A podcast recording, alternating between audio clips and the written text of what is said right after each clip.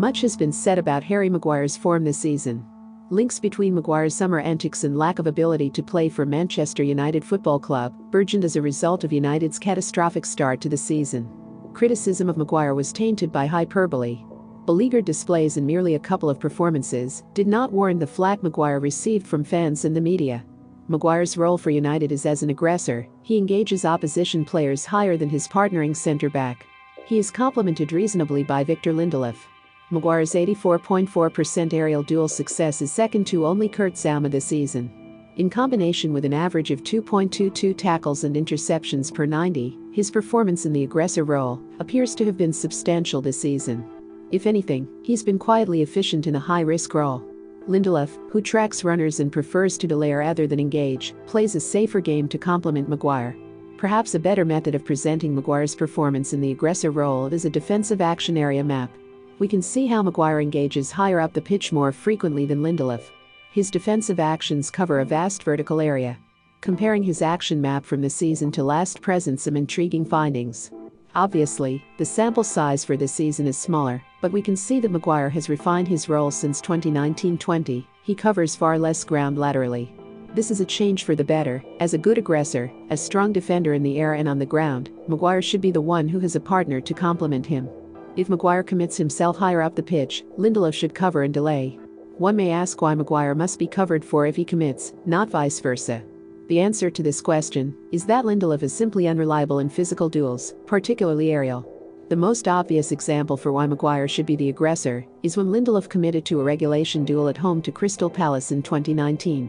Both Aaron Wan-Bissaka and Maguire should have been thinking proactively, anticipating that Lindelof could lose the duel. Neither did, and Jeffrey Schlupp flicked on to Jordan Ayew who raced through to score. Should Maguire have engaged in the duel, this situation would have been averted. Additionally, Lindelof's main strength is anticipation off the ball, so the likelihood is that he would have dropped 5 to 10 yards to cover. It is worth noting that teams will inevitably target long balls to Lindelof's side, leaving Maguire uninvolved in the duel. Maguire's recoveries have improved over time, however, he is patching up the side of his game that he isn't renowned for. Maguire's recoveries are in the upper echelon for centre backs, which is impressive. Maguire improved steadily last season, but has continued that good form, in the large part, this season. In addition, Maguire has won more loose ball duels than last season, but generally the number of defensive actions he attempts is reduced, providing more evidence for the notion that he is refining his role. He is maturing into an aggressor who has the capability to analyze when a situation is too risky to dive in, or would leave his team fatally exposed in the wake of his attempted action. Maguire's ability to win duels has not only forced teams to formulate specific plans to bypass him from open play, but has also seen teams utilize specific corner routines. He is so aerially dominant that a United defense that typically fared poorly from set pieces has become one of the best at defending them. Maguire is simply asked to cover the central zone of the box and attack any deliveries that land in his zone. As a result, the only two corners that United have conceded in the league in 2020, both against Southampton, have stemmed from flick-ons to bypass Maguire. Most notable was in the fixture at Southampton, where James Ward-Prowse delivered vicious, dipping deliveries to the near post. Jan Bednarek subsequently scored after out-jumping Marcus Rashford, with David de Gea to his line. Ultimately, aerial duel's success percent isn't a telling metric on its own, but the near immaculate consistency at which Maguire performs these successfully, in the context of his role, can substantially bolster an otherwise uninspiring Manchester United defence.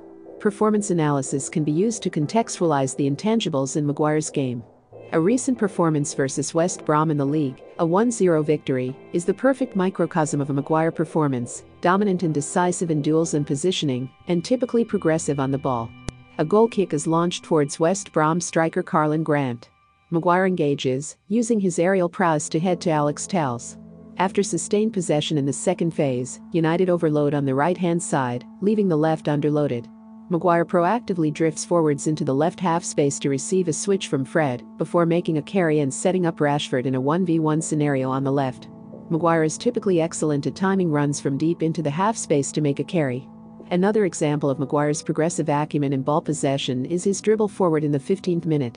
He drives through the left half space, with the body posture of a player looking to cut inside onto their right foot. This shifts West Brom's defensive line laterally, as they anticipate the ball coming central. Maguire then reverses the ball to Rashford, who, due to the previous action of Maguire, has a split second longer on the ball before being engaged 1v1. Rashford is able to pick a pass into the box, which leads to a clear cut chance for Martial. Against West Brom, Maguire accumulated the second highest progressive carry distance, 188 yards, and the fourth highest progressive passing distance, 410 yards. Over the course of this league season, no Manchester United player has accumulated a higher progressive passing distance than Maguire, 3,015 yards. Just as Maguire is reliable in duels, he is also a reliable progressive option for United in first phase build up or joining the second phase from deep. In big games, where United sit deeper often in the 5 3 2 formation, Maguire plays as the central man in a back three.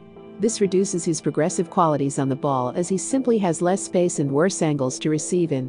Fortunately, United almost exclusively play in transition in those games, and build up is hardly prioritized. Maguire's defensive role is slightly adapted too, mainly in a positional sense. Flanked by two other center backs, Maguire can remain central and act as a deeper aggressor, engaging only in duels in and around the box. This penalty box dominance has seen United shut out the likes of Chelsea, twice, and Man City, twice, despite often allowing crosses into the box. The premise that Maguire has world class ability to defend central areas makes it safer for United to often allow unfettered possession wide areas for the opposition, in order to protect more dangerous zones. Again, Maguire's aerial security is a contributing factor to this somewhat risky strategy paying off. Maguire has made some high profile errors in recent months. These incidents are fair to be judged as errors, but the extent to which Maguire should receive criticism is largely subjective. Many of these errors are exacerbated by aesthetical factors, such as Maguire being beaten 1v1, leaving gaping holes in an already understaffed defense, or shunting another defender out of the way. Rewinding to United's first game post lockdown in 2019 20, Maguire was criticised heavily for diving into, and subsequently losing, a 1v1 against Tottenham Hotspur's Steven Bergwijn. Bergwijn raced through and scored past a G. Maguire's decision was instantaneous, and off the premise that Lindelof was in the correct defensive position, five yards deeper in anticipation of a completed take on by Bergwijn. In hindsight, Maguire should have delayed, but there were sufficient men defending to allow Maguire to engage. The anticipation from other defenders, Lindelof in particular, was simply AWOL. More recently, Maguire had a shaky start to the 2020-21 season, a red card on international duty, coming days after 10 Man United capitulated 1-6 against Spurs. Maguire's red card for England was extremely poor play, a double yellow from two clumsy tackles. His clumsy demeanor induces many to apply subconscious bias when analyzing Maguire, with many, if not most, overplaying his mistakes. Maguire's panicked approach to clearing the ball for the first goal did set the tone for United's capitulation. However, again, the criticism he received for his error has shaded the vast majority of football fans' perception on Maguire's abilities and season wide performance. The stats show that Maguire has been quietly proficient over the course of the season. He has had many commanding performances, most recently at St. Mary's, and responsibility for errors should not be pinned solely on him. We have seen how vulnerable the rest of United's defense can be.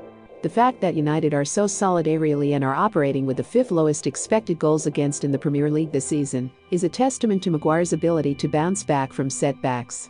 Whether he was worth 80 million pounds is a separate conversation, but the conclusion on this analysis is that Harry Maguire is a capable, largely consistent centre back who has the unorthodox, yet integral skill set to help maintain United's good defensive form over the course of 2020. Defensively, United are close to being set for the next five years, with Maguire on their side. Remember to follow Golia by hitting the follow button and slapping a 5-star review on the show or tapping the love icon. Let's get to 1 million followers and tune in daily for new episodes.